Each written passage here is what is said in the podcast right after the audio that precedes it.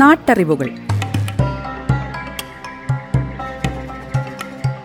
ഔഷധ സസ്യങ്ങളുടെ ഗുണങ്ങളും ഉപയോഗരീതികളും.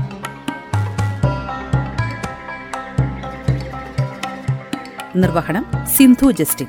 വിവരങ്ങൾ പങ്കുവയ്ക്കുന്നത് സെയിന്റ് ജോൺസ് മെഡിക്കൽ കോളേജിലെ ഗസ്റ്റ് ഫാക്കൽറ്റിയും ഛായയുടെ പച്ചുമരുന്ന് കൺസൾട്ടന്റുമായ ഫാദർ ജോസഫ് ചിറ്റൂർ.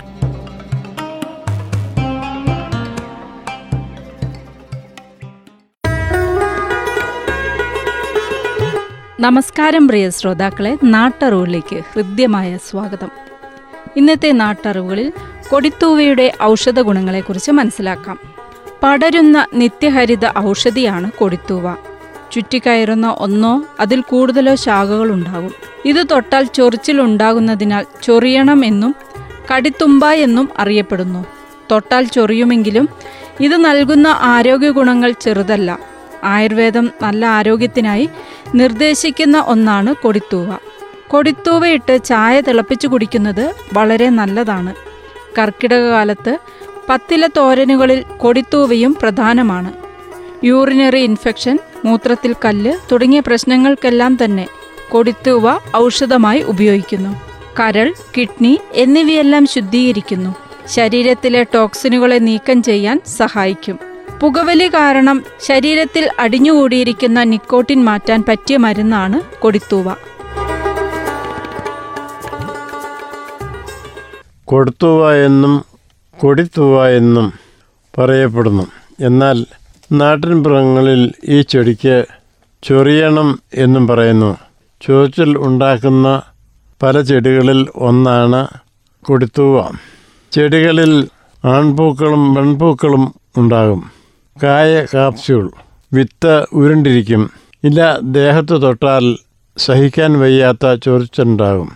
ഔഷധ ഗുണം രക്തശുദ്ധി ഉണ്ടാക്കുന്നു, മലശോധന ക്രമീകരിക്കുന്നു, അർശസ്, പ്രമേഹം ഈ രോഗങ്ങൾ ശമിപ്പിക്കുന്നു, ചുമയും പനിയും ഭേദമാക്കുന്നു. ചില ഔഷധ പ്രയോഗങ്ങൾ: തലചുറ്റൽ.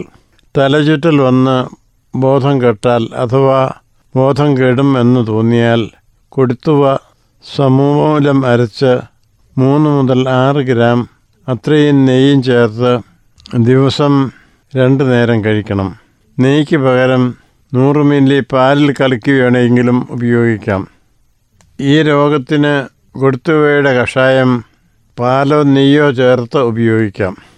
ചുമയ്ക്കും ശ്വാസകോശ രോഗങ്ങൾക്കും കൊടിത്തൂവ സമൂലം പൊടിച്ച് തിപ്പുലി, മുത്തങ്ങാക്കിഴങ്ങ് ഇവയും കൂടെ സമം ചേർത്ത് കഴിച്ചാൽ ശ്വാസകോശ രോഗങ്ങളും ചുമയും ശമിക്കും. മലബന്ധത്തിന് മലമൂത്ര വിസർജനം ചെയ്യുമ്പോൾ ഉള്ള ചുട്ടുനീറ്റൽ, ഇവയ്ക്ക് കൊടിത്തൂവയുടെ വേര്, കല്ലൂർ വഞ്ചി, കടുക്ക, ഞെരിഞ്ഞിൽ ഇവ കഷായം വെച്ച് മുപ്പത് മില്ലി തേനും ചേർത്ത് രാവിലെയും വൈകുന്നേരം കഴിക്കാം.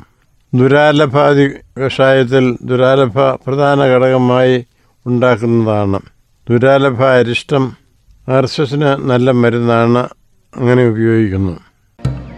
നാട്ടറിവുകൾ: ഔഷധ സസ്യങ്ങളുടെ ഗുണങ്ങളും ഉപയോഗരീതികളും.